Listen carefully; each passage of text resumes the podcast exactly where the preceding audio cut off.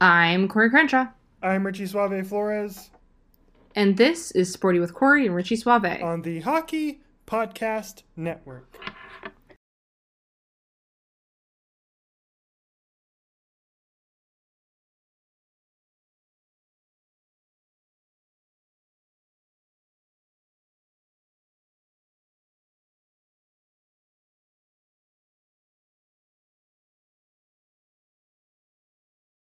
Welcome back in, Sporty Nation. It's nice to be talking to you all. Um, I hope you all had very great holidays um, with all of the ones that you celebrated. And, uh, you know, this is going to be our last podcast of 2020. And thank fucking God, right? I mean, it's been a really long year, and I think we're all about ready to just get it over with and uh, just get everything over with. I mean, my house has been a giant mess because of all of the presents I've been wrapping, and I finally was able to clean that shit up. I think that is basically the mood for the end of this year is just get all of the shit out. But before I go into any more of that, my wonderful and amazing co-host as always, Richie Suave Flores.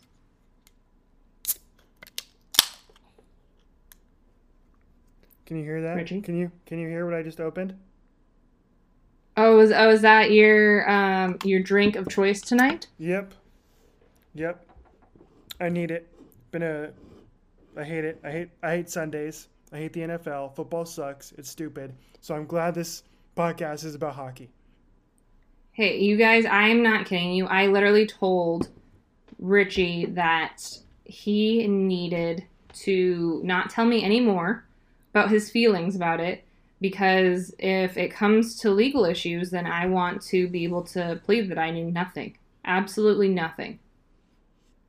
Yeah, I, I think that's a pretty good idea to have because if I were to say anything more about the Rams' performance, I'm going to get myself in trouble. And I don't want to do that. And this is indeed a hockey podcast.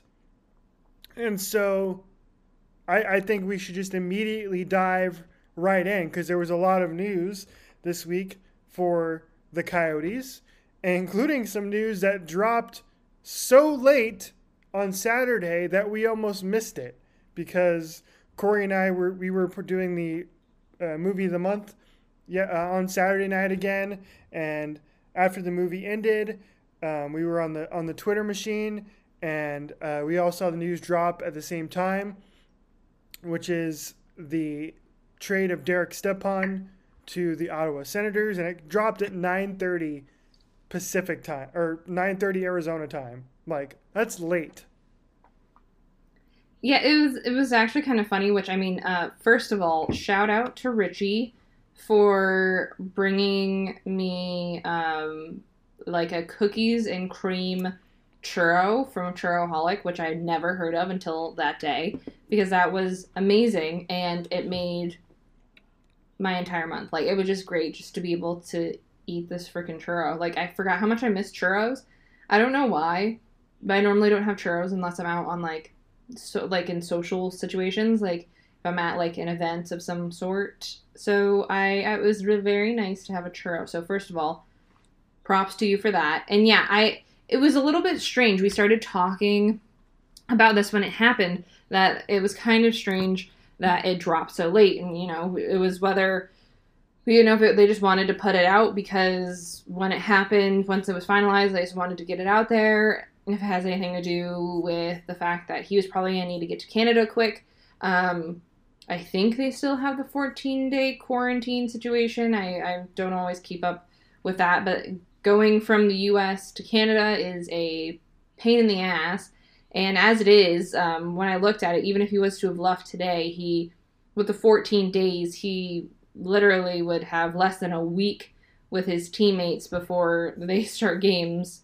Um, so no matter what, it, it's going to be a little bit rough on his part for sure. But um, I, I, I, we don't particularly know why exactly they did that. Maybe it was just to try and keep it under the radar a little bit. But um, it dropped pretty late last night, and it was um, it was interesting to see the different reactions, I guess you could say, that came out of them. Yeah, abs- ab- yeah, exactly. And uh, I was just looking it up here on uh, through the Ottawa website because I was curious to get their perspective on it. Um, I did not know this because I didn't see it in the in the Coyotes media. But congratulations to Derek Stepan and his wife Stephanie. They are actually expecting their third child on January 11th. So he's not going to report to the club immediately. And they don't know when he's going to report. It's not going to be right away. And apparently the, the team knows this and they don't really have an issue with it. Um, he will have to quarantine when he does arrive in Canada, but by all accounts, he was excited by the trade and is looking forward to suit up with the Senators. Oh shit, that complicates things more. Yeah, I didn't see that. I didn't see that he is supposed to. Wow, that definitely makes things a lot more complicated. What bad timing for his life situation. Wow, that's rough. So yeah, I didn't again because we are Coyotes focused, and you know once the trade happens, he's no longer with the team, so we're not really focused on on him as much as we are how it impacts the Coyotes. So I didn't again I didn't see that reported in the Coyotes media last night, but just so you know, now you know that Derek Stepan is expecting another kid and and he won't be joining the Senators right away. Well, that that t- completely negates everything that I just said because you know I mean like he's still going to have to do the quarantine, but I guess he's not too and the team's not too worried about him being able to um, practice with the team much before games start, anyways, because of the fact that he won't even be there till later anyway. So that means he'll definitely be missing the uh, the first couple weeks there of the season. Yes, but uh, I and you know going back to what you were talking about in terms of all the reaction to it, I think a lot of us were kind of shocked in a way that it happened because we haven't really heard a lot of rumblings. Uh, there was a, a little uh, bit of speculation slash reporting from a reporter up in Ottawa last week about a possible Stepan trade that Derek Stepan's agent then came out on the record and essentially denied that it was happening. And then less than a week later, it happens. And apparently, it's been ha- it's been in the works for a while because according to Bill Armstrong, the GM of the Coyotes, of course, this was a trade that was in the works when Armstrong first arrived in September. And trade talks to kind of died down and then they came right back up again. And for the Ottawa Senators, it just so happens that they have a lot of cap room on their roster right now. And they were able to take on his $6 million contract for this year that's going to expire after this year. And they also, Senators also acquired a couple of players from the Tampa Bay Lightning too on Sunday night to again help the Lightning out with their cap problems. So that's kind of where the Senators are at right now is they're trying to garner as many assets as they possibly can to kind of work their way back up to the, the salary floor, et cetera, et cetera. But yeah, you're right. The reaction to it was I, uh, a little bit of shock at first. And then, but I think most Coyotes fans all kind of feel the same way at this point, which is – which is it makes sense from a from the Coyotes' perspective because he was on an expiring contract. He was a veteran who is has been on the decline last year. wasn't his best season offensively. He played pretty well in the penalty kill and, and in other areas and in the locker room he's great, which is his biggest asset is his leadership abilities and his likability in, inside the, the locker room. But so for most Coyotes fans, I think they're 100% okay with this, albeit a little bit shocked.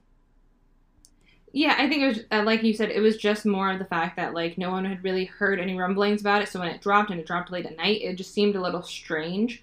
But yeah, absolutely, it was kind of expected in the fact that you know even we had talked at the end of the season, we kind of named some players that we could see moving and that we would like to see move. And obviously, um, on the top of our list was always OEL because of how much cap space he takes up.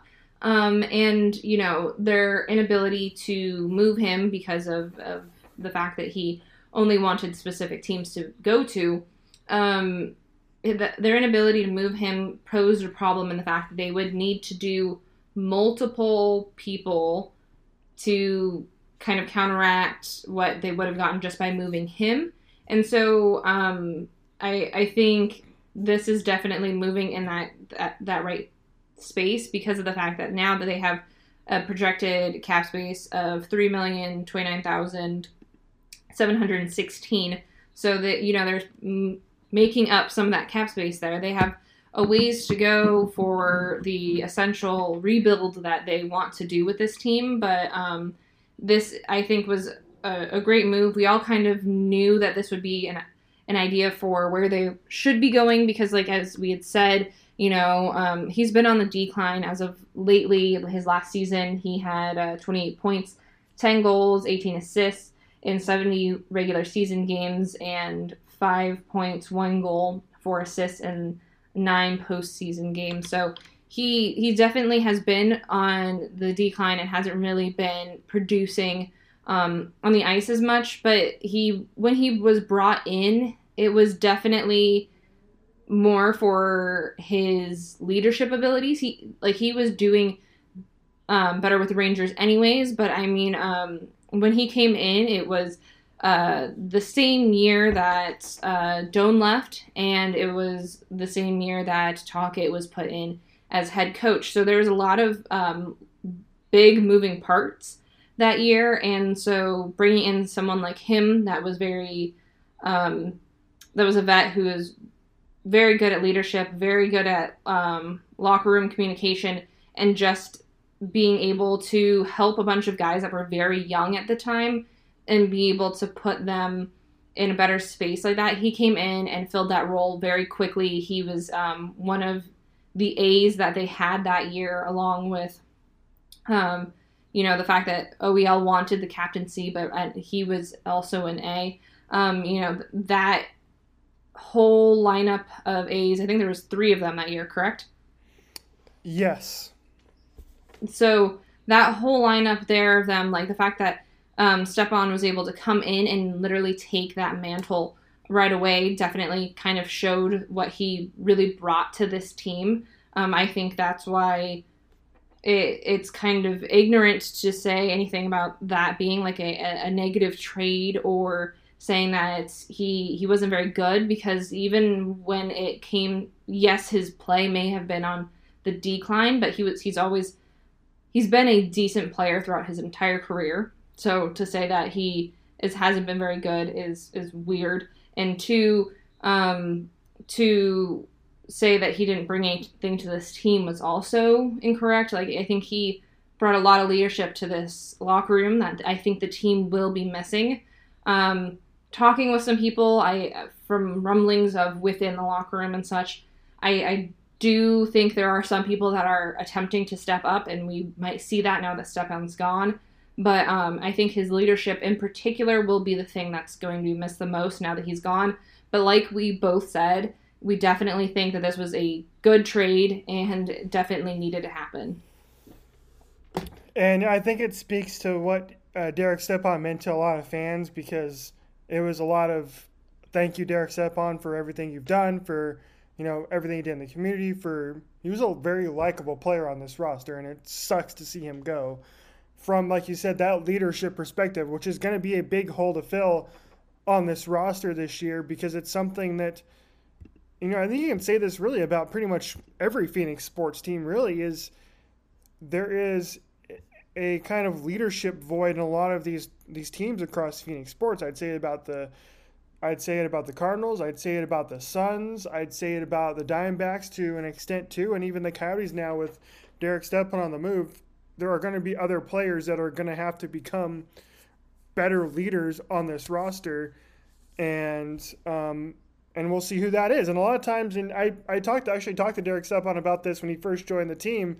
I was asking him about about leadership being not necessarily having to have the C, but coming from the locker room, and and he kind of spoke to that. And I don't remember his exact quote, so but more or less he kind of hinted at the fact that a lot of times leadership doesn't necessarily you don't see it on the ice as much, and it's really hard to quantify, more or less. So for a younger team like the Coyotes, you know, that lost to Brad Richardson and Derek Stepan now, that veteran leadership isn't going to be there as much. So maybe that falls elsewhere now to Christian Dvorak, to Phil Kessel, to uh, Lawson Crouse, to a Clayton Keller now, and of course on the shoulders of Oliver Ekman-Larsson, your captain. But that's going to be the most. That's the interesting storyline in regards to this trade. Is now where do you get that veteran leadership? Because it was Derek Stepan in the playoffs that he was the guy that was the front one of the front faces of the team. After those rough losses, it was Derek Stepan and Oliver Ekman-Larsson as part of your leadership group that were up there asking those questions. And now you wonder, you know, who takes his spot inside the locker room as as far as that leadership role. And I think that's a very important question that uh, I'm I'm eager to kind of hear from Rick Tocchet and from Bill Armstrong as we move closer to training camp. Yeah, and I think it too solidifies uh, the fact that we are going to see a surgence of Barrett Hayton. That he is going to be prominent this year, and the fact that they, if if they, if you're wondering if they had plans to really solidify him in there, I think this makes certain of that. So that's going to be another storyline that we'll see moving out throughout the season as well. Um, it's definitely going to be what like what you said is what one of the biggest problems I think throughout the season is going to be who steps up in that leadership role, like you said, because of the fact that it is going to be a weird season with weird nuances within it, and and you definitely need some veteran leadership to step up and be able to take the reins of this team and really get them focused because you don't have as much time to make mistakes and make up for them. So they need to be coming out strong and steady throughout it and, you know, not really be worried about the fact that this team is being looked at constantly as like a rebuilding team. Um, you know, there are projections that this team will have a shot at the playoffs. Um, whether that actually comes to fruition or not is, is highly debatable, but the fact that they are even in those talks, it really really shows how much they need a leadership that can bring them to be even better than their possible potential. And the fact that this team really kind of needs that. And um, you know with everything that happened in 2020 as much as it hasn't been the year for really any of us it really hasn't been the year for the coyotes because of all of the negative headlines that kind of came out and so if this team can at least have a solid season for the team that they are, um, it will be good for them going forward because you know there's going to be a lot of changes over the next couple of years, but it this how they do in this season, I think, will set the tone for those changes coming forward. Exactly, it's going to be a season where these younger players on this roster are going to really have to start to take the reins of this franchise because again, we already mentioned the departure of Brad Richardson, Derek Stepan, obviously, but they're also likely at the end of the year, if not earlier, in a, in a possible trade deadline move, to lose guys like Jason Demers, Alex Goligoski, and Nicholas Hjalmarsson, too, who are all going to be on expiring contracts this year, if I'm not mistaken. And so I, I wonder if the younger guys on this team understand that, that this is going to be their team pretty much after after this season. Starting in 2021, 2022, they're going to be moving into a new division, obviously, in the Central with the addition of the Seattle Kraken to the league. And it's going to be their team. It's going to be Clayton Keller's team. It's going to be Christian Dvorak's team. It's going to be Jakob Chychrun's team. And it's going to be, you know, those guys' team. And luckily, they're going to get some – new infusion of a little bit of help with Barrett Hayton hopefully coming along. We, you and I, Corey, we were talking about Victor Soderstrom on Saturday night after this trade and and it, where he maybe slots into this roster either this year or next because he's had he had a really big game for Sweden in the World Junior Championships, putting up three assists um, for Sweden as one of their best players on their blue line this year. But I think you nailed it. It's a very important season to for these younger players to step forward in their production. And that's something I talked about last week too, right? When I was talking about how I was more on the side that this roster as it is now, I don't think is quite built for the playoffs again this year because I just don't see a lot of these younger players making enough of a leap forward to be able to score enough goals essentially to get them into the playoffs like they're going to need to do because that was their biggest problem last year in the back half of the season. Um, not it was not only the loss of Darcy Kuemper and Antti Raanta having his injury issues, but the team just couldn't score down the stretch. Even with Taylor Hall, you had a lot of guys who just went missing. You know, right? And you had obviously Nick Schmaltz go down to injury in the playoffs, and I think that was a big part of their offensive struggles in that in that series against Colorado. But at the very least, that's all I'm asking for from this roster of young players is just like I said the same thing before last before the beginning of last season too, if you remember Corey. Just give me like 15% more production from all of these guys in the lineup, from your from your Crouses, from your Schmaltz, from your Kellers, from your Conor Garlands, from your Phil Kessels, from your Barrett Haytons.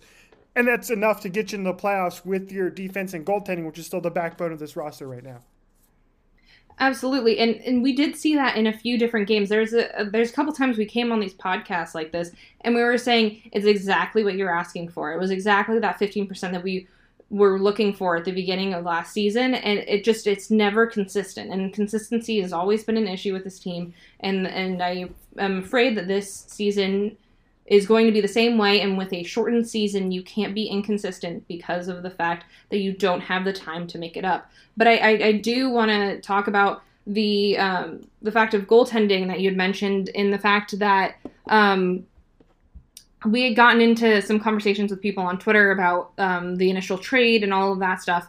And if you remember correctly, that when uh, Derek Stepan was traded to the Coyotes, um, he was traded along with Antti Raanta and uh, for Tony DeAngelo for and the and a number seven pick and the number seven pick in uh, 2017. So um, one of the things that I I think is great that we have to think about this and come out of this is the other half of that trade that is still here is going to be a massive part of this team this year.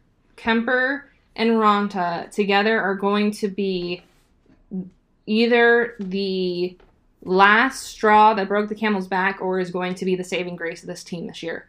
Because of the fact that you you can hope for but you can't really promise production out of those those guys that you're talking about. So the only way that they're going to stay in these games is if um, Kuemper and Ront and Ront as a tandem are able to hold them into these games and really stick to the you know like three goal max of um, being able to give up, you know, like three goals max each game and really just kind of hold them in there and keep these very tight games because of the fact that this team's production just isn't there and, and, and I don't see it being there. I didn't it's hard because, you know, they brought in people like Hall and who even when he got here didn't really produce either. I don't know if it's an environmental thing, if it's just a not a chemistry thing, if it's um, not enough of a supporting cast thing, but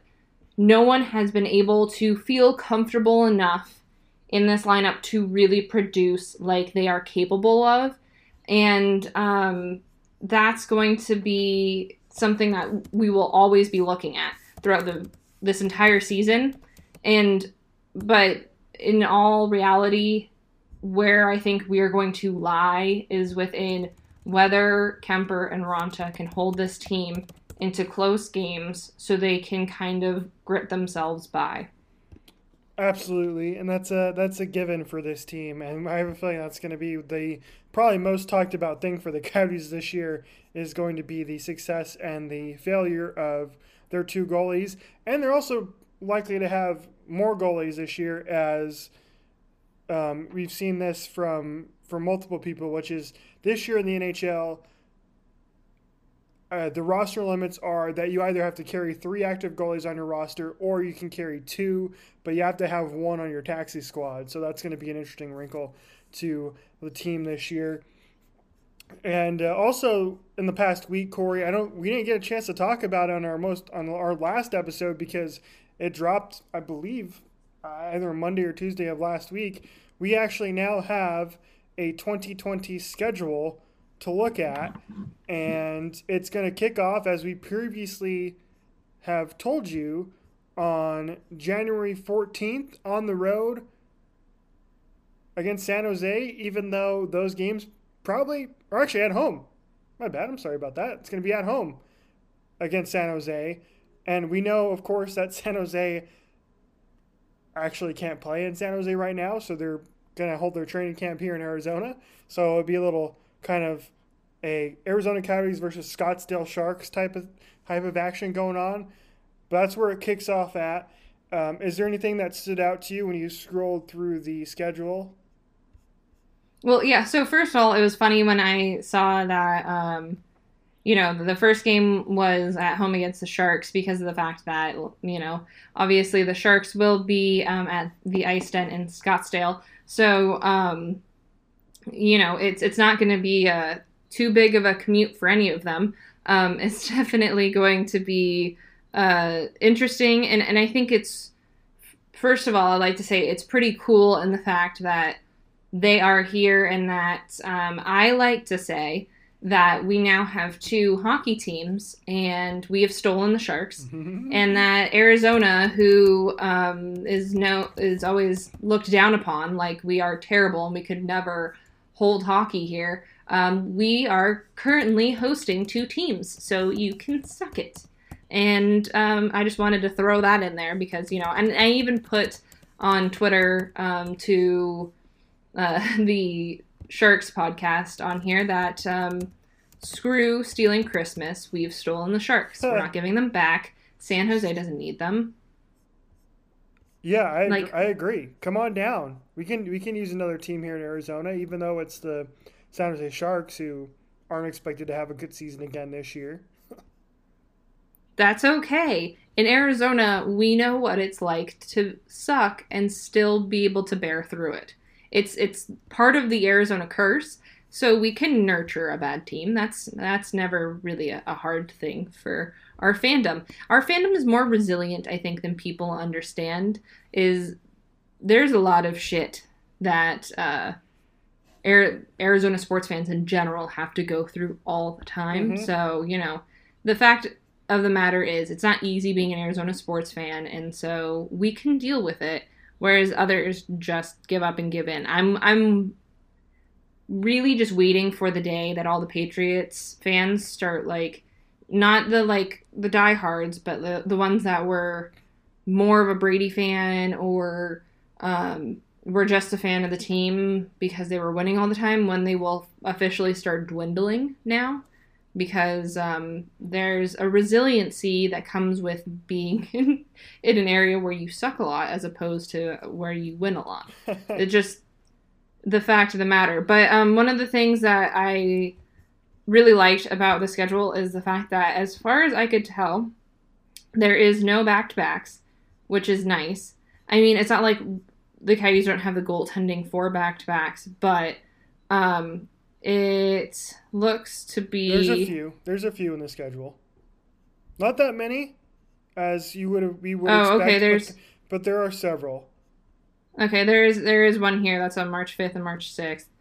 So, but there there I was thinking that it was going to be very cramped because of the way that they have to play and you know the fact that they you? So have you're, to. I think you're kind of more referring to the fact that if they do have a back to back, they're in the same city.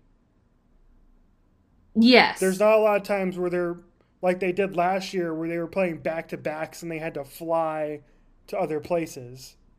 Yes, that's what I mean. Like they're they're playing the fifth and the sixth here in Minnesota, but they're playing in Minnesota, Mhm. and so it's not like they're doing these like crazy ass plane flights where they're just like landing somewhere. And yes, uh, sorry, I should have specified that, um, because that's why I'm looking at this. And even the, even the the ones that are in the same place, there is some spaces in here. Like they they play the nights, and it's the 18th, then the 20th, and the 22nd, and the 24th. So they have like a a day break in between there, which is quite nice. 26th and then they have the 27th off 28th so it's it's kind of nice that they were able to space it out a little bit because i was worried about how cramped the season was going to be. So it was nice in that regard um, because not to point out all of the like little idiosyncrasies about this team that kind of is rough, but this team also doesn't do well. It doesn't have the size per se. I mean, there has been some additions to the team that added a little bit more grit and a little bit more size, but um, it, or prickly as they were liked to be called in their press conference. Um, but I, I've I will never get over the um, cactus comparisons in that press conference. That was something else. But um, this team, with their size, does have a hard time uh, keeping up stamina over um, sustained periods of time where they are constantly having to face um, harder teams back to back to back. So that kind of helps that they at least have a, a day in a lot of these and that they aren't going from city to city to city. That helps as well. Um, but, and I mean, it's kind of cool that they get to start out here at home against San Jose, that's also here. So it's kind of a casual way to roll into it because it's going to be weird. Everything is going to be weird. And I don't even know how many times I can say that, how many times I can enforce that. Nothing's going to be normal. They're going to have, you know, the, the limited capacity of fans at a certain point and all of that, but it's just it's not going to be the same season that you you normally get and um it's not like they really had to experience this before because they kind of just went into the whole playoff bubble situation. So this is going to be their first experience of having to deal with that type of a situation, like just in a regular season sense. And so having the it be at home and it be against a team that's practicing here, I think is a great way to roll into it. It almost feels like an exhibition game without being an exhibition game. Yeah, and the Sharks, as we know, you know, not expected to be that great of a team. I think the Coyotes match up pretty well against San Jose this year. And so you're right. It's better to start off against a team like San Jose, who is going to be displaced because of the COVID restrictions there in Northern California. That their San Jose is basically going to be, you know, uh, on a long road trip, basically like the San Francisco 49ers have been for the last few weeks here in Arizona, albeit they obviously took advantage of that and beat the Cardinals here in Arizona um, on back on Saturday. But yeah, I wonder if it's going to be uh, that kind of a look. I these first probably six or seven games are going to be very very sloppy without any preseason. Right? It's kind of like the very beginning of the NHL bubble when a lot of those games were super sloppy especially for some of those um, like round robin games that were glorified preseason games anyway. And I wonder if that's what's going to happen here at the beginning of the season. And the good thing for the Coyotes with that is they're going to be playing half of their games that they are scheduled to play against the Golden Knights. I think they're scheduled to play them eight times this year. They're going to be playing four of them very early in the season. And I happen to like that. I like the fact that they're going to be playing a Vegas team in the first four times in the first six games of the season. Number one, because we know Vegas is going to be a cup contender again. So it's going to be a good early season measuring stick up against an, uh, a cup contender. Number two, it's two teams that are uh, you know, still getting their feet wet within the season. So maybe you can pick up a couple extra points here again in those four games against Vegas that you normally wouldn't do because last year we know Vegas dominated the Coyotes um, last season for the most part. I don't have how they did their their results, but I think they I did. I don't even know if they beat Vegas last year. I think they may have gotten a point last year against Vegas, but it's always it. The Golden Knights usually match up really well. So I'm glad those games are early on in the season, and uh, I'm also glad that it's their first season after uh, San Jose. It's their third, fourth, fifth, and sixth game. Yes, exactly. And I'm also glad that um, they get a massive, massive homestand. They get a 10 game homestand between February 13th and March 6th.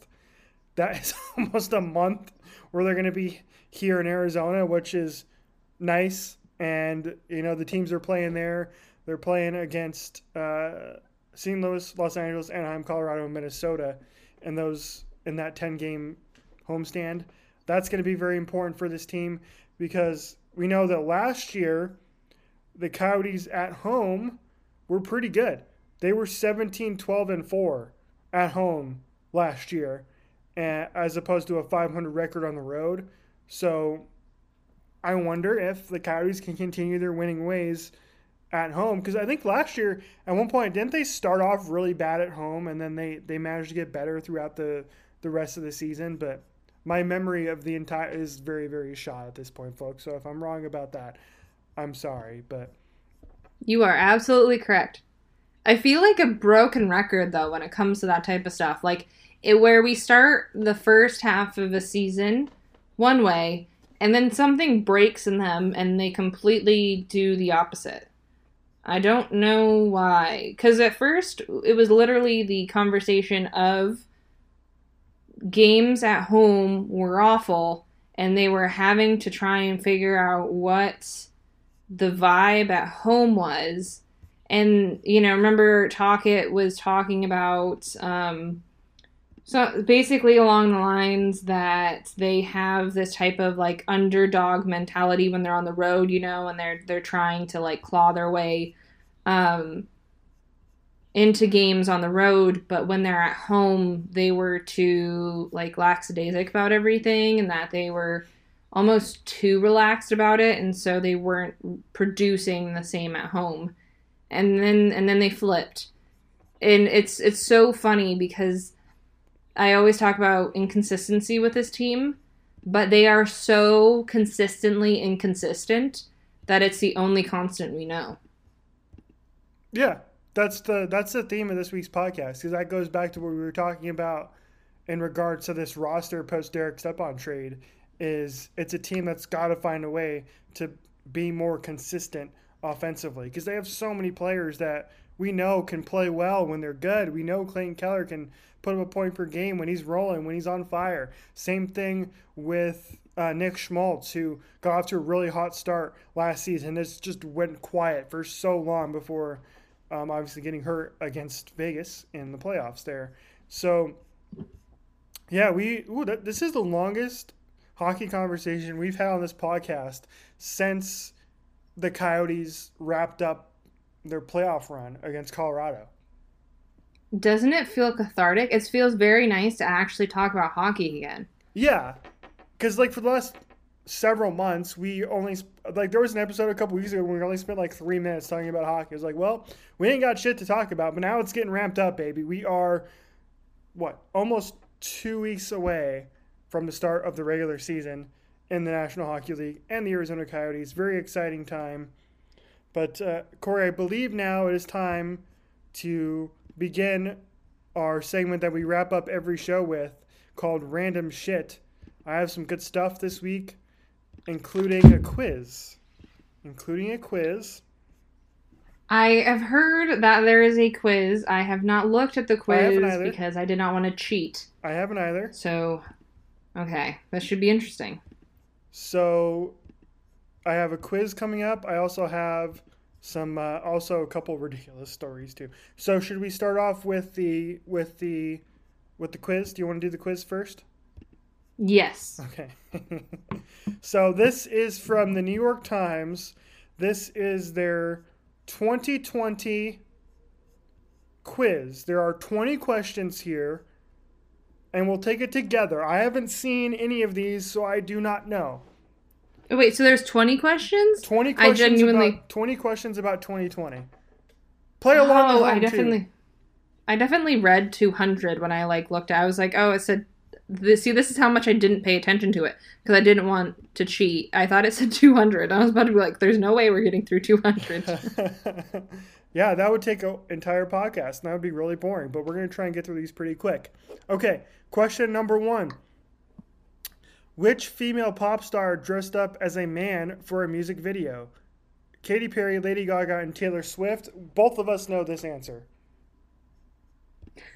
Well, then the thing is, if both of us know this answer, then everyone should know that it's Taylor Swift. Yes, absolutely. Duh. What that was a great music video for The Man. It was one of my favorite songs from off, off that album.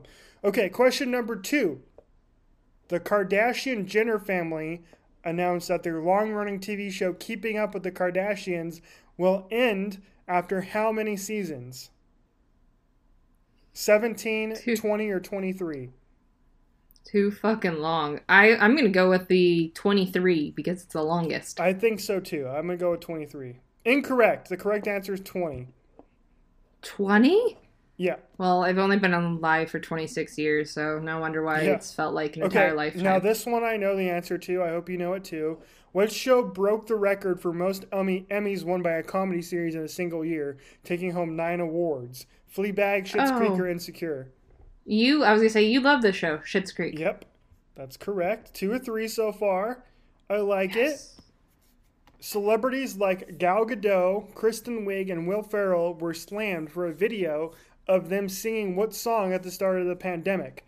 Hallelujah by Leonard Cohen, Imagine by John Lennon, or Stand By Me by Ben E. King? I know this answer. I remember it. Imagine. It was Imagine. That's correct. Ooh. All right, number five. Who is the most followed person on TikTok with more than 100 million followers on the platform? Zach King, Addison Rae, or Charli D'Amelio? Charli D'Amelio, I think, because I thought I remembered her name started with a C. That's. I think that's what I'm going to go with too. That's correct. We're actually kicking ass on this so far. Number s- number six.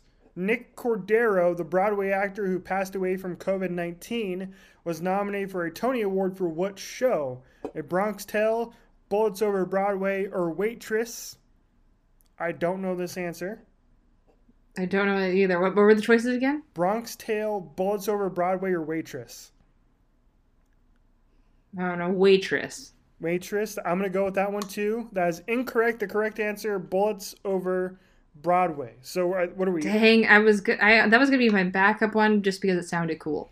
What was not depicted in the buzzy Netflix docuseries Tiger King? Suicide, prostitution, a murder for hire plot.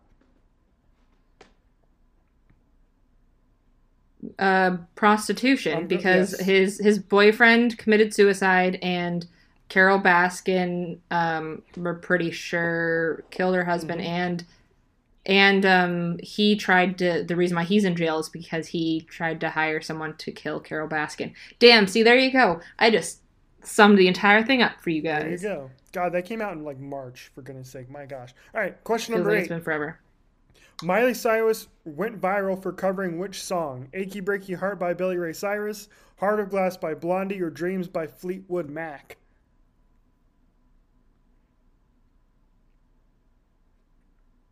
Probably her dad's song. Um, I don't think so. I, I'm going to disagree with you. Uh, that I'm I'm sure like it's probably what was the second one? Heart of Glass by Blondie, which was my my answer. I was going to go with That was that would probably be the correct one. I'm uh, I'm thinking Yeah. her, her version of Jolene by her uh, godmother, uh, Dolly Parton. Her Uh-huh. version of Jolene was Yes. the best thing that she's done. Miley's new album is great, by the way, too. I I thoroughly enjoy working out to that to her album. Okay, and you're, and we were correct. It was indeed the Blondie song. Okay, which food meme took over social media? Everything is made of cake, ketchup-filled croissants, or inappropriate pancakes. Inappropriate pancakes. Maybe. Uh, it, I'm gonna go with everything is made of cake. Oh, everything is made of cake. You were correct. Oh, I didn't even hear that. Yes, yeah, yeah, it's everything made of cake. Mhm. I don't know how I missed that answer. Mhm. Yes, for sure, because I watched so many of those. Because you don't think that they're made of cake, and then someone starts cutting into it, and Mhm. you're like, "Motherfucker, that was cake the entire time." Sorry. See, now I'm all hyped because I did. I actually did join in on that, like by watching all of those. Those were phenomenal. We're doing pretty And well, I think, through the first nine questions. Captain America actor Chris Evans shocked Twitter when he accidentally shared what? His phone number, his social security number, a photo His of dick. his penis in silhouette. Absolutely. We saw America's dick. we saw America's Dick. Uh, you didn't even need to give me multiple Oh, choice on that one. here we go. Here we go. I wish I could phone a friend for this, but okay. Here we go. In their hit song, what phrase do Cardi B and Megan the Stallion not use in reference to a WAP? Oh my gosh, where's Cat when we need Yeah, her? I Okay. know. Yeah. The number one spot, macaroni in a pot, grab a bucket and a mop. Okay, so the number one spot because uh, I think so too. That's what I would go with. because the the macaroni in a pot, I that one I remember, and then um, grab a bucket and a mop. Is that what the other one? hmm Yeah, those two absolutely were in the song. So it's the first one. I agree. Oh, correct. Oh, we're crushing this. We are crushing this. All right, question number 12. Which celebrity tweeted that stories of TV host Ellen DeGeneres mistreating her employees were common knowledge? Katy Perry, Kevin Hart, or Brad Garrett? I have no fucking clue. no fucking clue. Who's ballsy enough to do that? I feel like uh, Kevin Hart gives no fucks right now, but I just don't feel like that was him. Um, I don't. Who was the third person? I don't even think I know the third person. Yeah, Brad Garrett was on um, the Ray Romano show. Oh, yeah. I don't know. You're. He's not relevant enough. You're right. I'm. I would say Katy Perry. That was my guess too. Was Katy Perry? Incorrect. The correct answer is Brad Garrett. Yeah. So I was wondering if he was so irrelevant that he didn't give fucks about like saying that. What That was- that was- did Will Smith and Jada Pinkett Smith discuss on her online chat show Red Table Talk? Jada's affair, Will's affair, or Will's feud with Fresh Prince of Bel Air actress Janet Hubert? Jada's affair. If you don't know that, I swear to God, people, it's Jada's affair. Okay, I did not know that. I knew that there was some like infidelity going on there, but I wasn't 100% sure, so I'm going to trust you. Well, Jada's I'm affair like- is correct. Yeah, so that's why it was also like I didn't really approve of everyone sending around the meme of him like crying on it. Like that was like a very personal thing. But they were kind of like split up and and so like the whole thing of calling it an affair I feel like is a little bit of a reach because they were kind of split up and then she like got into like a relationship with this guy and then once like her and Will were ready to get back together, she just kind of threw this guy to the side. So if there's anyone that uh, got fucked in the situation, it was the guy in the middle. Question number 14. Adele made headlines for her slimmed down figure, which she credited to which diet? Keto, Sirtfood, or intermittent fasting? Oh, it's got to be intermittent fasting. I feel like that's the new craze. Okay. I'll, ag- I'll agree with you on that one. Incorrect. The correct answer is Sirtfood. Huh? That's I don't know. Because keto was the old, was the old like everyone did keto for a while. Now everyone's doing intermittent fasting. I've never even heard of that one. Yeah, neither have I. That means it's really new. Okay, number 15. Why did the Weeknd wear bandages on his face at several public appearances? He got a nose job. It's part of a costume. He got in a car accident. Part of a costume. It was part Yes, of his was uh, album, music right? videos. Yeah. Yeah, for his album. Yeah. That's correct. Even I knew that. Um, who was the first late night host to do their show from home, filming from their bathtub during the pandemic? Jimmy Fallon, Conan O'Brien, or Stephen Colbert? They misspelled Conan O'Brien's name on here. So he deserves it I'm, I'm for as many times we couldn't get into his fucking show during I'm Comic assuming Conan is not the correct answer if they spelled it wrong. I think it's Jimmy Fallon. I'm thinking it's Jimmy Fallon too. That was my first thought when when you. Oh, it was Stephen. Colbert. Ah, damn. Uh, But see, that's the thing is when I heard the bathtub thing, that didn't sound like Fallon. Yeah, and it didn't really sound like Colbert to me. But now that I now that I know the answer, yeah, I think I think that's right. I think I do remember Colbert doing something from the from his from his bathtub. Okay, number 17. Getting to the end here. Starting to fail here on the back end of the quiz, but we'll make it up here and still get a passing grade. A British government official tried to get Netflix to do what with The Crown? Have it labeled a work of fiction, have the series removed, have fact check bubbles pop up throughout the episodes. Fact check bubbles, maybe. I What, what were the? What were they again? labeled a work of fiction, have the series removed, fact check bubbles pop up throughout the episodes. I, I, I'm I'm still sticking with fact check bubbles. I'm gonna. I'm, I think it's have the series removed. Because I feel like that's the thing to do. If you disagree with a show, you just say, "Hey, get rid of that show." yeah, that's true. So, what do you, you, you want to go with that one or the fact check? Uh, uh, hey, I I say go with you. You, I feel like you get the the movie stuff or the show stuff better than I do. The correct answer is have it labeled a work of fiction. So we both got it wrong. Oh, okay. So we were arguing about two incorrect answers. Okay, I know the answer to number 18. I hope you do too. The Queen's Gambit actor Thomas Brodie-Sangster also appeared in which of these movies as a child? Elf, The Holiday, or Love Actually? Okay, wait. So so someone from Queen's Gambit, Uh huh. which okay, I watched that. I follow that part. Was in what? wh- wh- which character was it? He, Elf, The Holiday, or Love Actually? Thomas Brodie-Sangster. Who the fuck is that? Who's what character was he? He he played Benny. Oh, Benny. He had the mustache. Was really skinny. Shit. I yeah, I remember who Benny was. Um, she's the last one that he's that or he's the last one she slept with. Um, fuck, I don't know. You know the answer. You yeah, said it right. he was in Love Actually. I don't think I watched that movie. It's- I'm be honest with you. What? I don't think I've ever seen Love Actually. It's a. I watched it for the first time last year. Actually, pretty good. I actually liked it. All right, number nineteen. What is Christopher Nolan's direct or Christopher Nolan's film Tenet about? An Illuminati Illuminati-like secret society, former CIA director George Tenet, or time traveling weapons?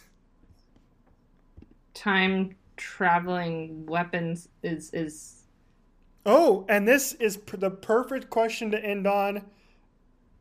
Number 20. Pete Davidson starred in a semi autobiographical movie about his life called the Kings of Staten Island Yes. because the because I watched it last night. Uh-huh. Okay, we got 14 out of 20 correct. We got 14 out of 20 correct. Uh-huh. What is that? Someone needs to. We need to do a um, what you call it? Uh, Uh, uh, I think that's just shy of 80%. okay, so we got a B. Now that's not too bad. Let's see. Hang on. Hang on a second. I'm really bad with like mental math here. Divided by 20. Oh no, that's a C. We got 70%. Damn, that was not good. Yeah, we sucked. We sucked on that one. Well, how did you do at home, Spray Nation? Let us know if you were playing along with us there. Okay, I got one more, one more random shit story for you this week, Corey. Um, it's kind of a long one, but I'll try and boil it down to what you need to know. So, a man decided to get his girlfriend a 23andMe kit for Christmas. Okay?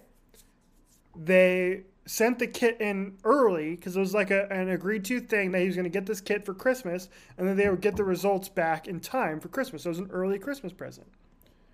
Well, she gets the results back and apparently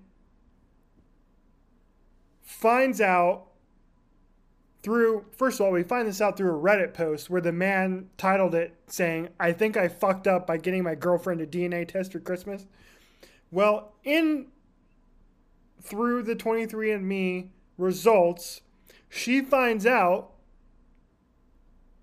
that she has a half sister under the list of her family members that she previously did not know about. So she calls up her mom, and originally the mom says, Of course not. Why would you have a half sister? Then the girl then asks her mom again, Do you know a John Smith? The phone became silent. We then find out that yes, she does indeed have a half sister, and it was because the woman's parents split up for a time many, many years ago. And in that time, when they had taken a break for a weekend, the mother hooked up with her ex boyfriend, John, then got back with a girlfriend's dad later on. And there, of course, was a child born from from the ex-boyfriend John, and this poor girl is just finding out about this now because she took a 23andMe test.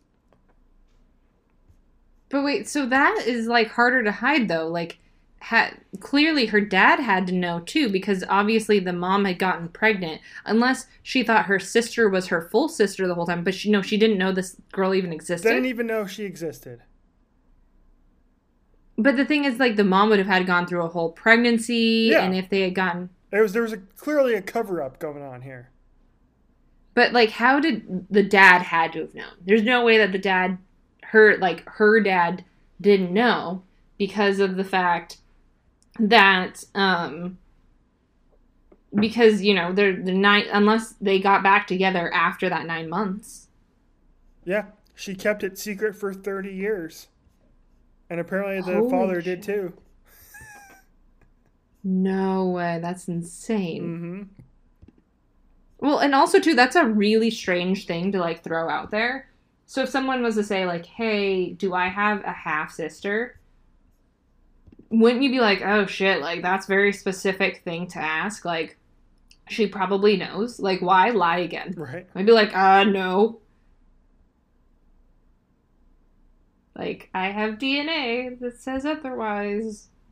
Like I would have just told the truth in that situation. Damn, you trying to cover that up your whole life? Why even cover that up?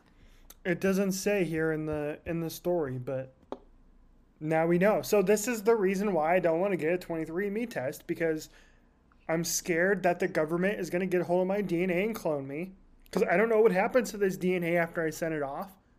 It goes into a database somewhere. Yeah, and then you can request for them to throw away your sample. Yeah, and I don't I, I don't and I don't like that. So I have refused to take a 23andme test so far, and maybe at some point I will, but who knows? Maybe I have a half sister around out there somewhere too that I don't want to find out about. So um, Richie, I have not found out that I have any relatives that I do not know about in my. I mean, I mean, there will be relatives that I don't know, um, considering the fact that my grandfather is my adoptive grandfather. Um, so obviously, there's like relatives that I don't know because the biological grandfather I never met. Um, I, I think he was alive at some point when I was alive. I'm not sure. Don't really care. But um, so obviously there's there's those that are are related to me in that way, but it's kind of more distant that way. They're like second cousins and whatnot. But um, yeah, I I didn't find anything like crazy interesting. I mean, I do know of a guy who did 23andMe, but he was um and he he he explained it as there was a very sexually active period in his life. And um he then found out he had a daughter that he never knew about. And now he he got to be reunited with his daughter and things are great and, and he loves it so there is some good that comes out of it in that sense. But i don't know like that many people where it's got well now i do know of one person though who did find out about that they think that their dad isn't their dad after it but both their parents are dead. So they just didn't even like try and look into it anymore. But off of what they got in their 23andme they're pretty sure that it was the dad's best friend so that one that one's a little rough but the other one was was a happy ending All right, uh, that is going to wrap up random shit for this week, Sporty Nation. Hope you did better than us on the 2020 cri- quiz. And uh, we hope you don't find out about any random siblings you didn't know about previously through your 23andMe account. This is our last episode of 2020 Sporty Nation. We'll be back with you again in 2021 next Monday. No Thursday show this week because of the new year, of course. Any last words for 2020? let 2021 be much better than 2020 I agree. Good night and good hockey, everybody.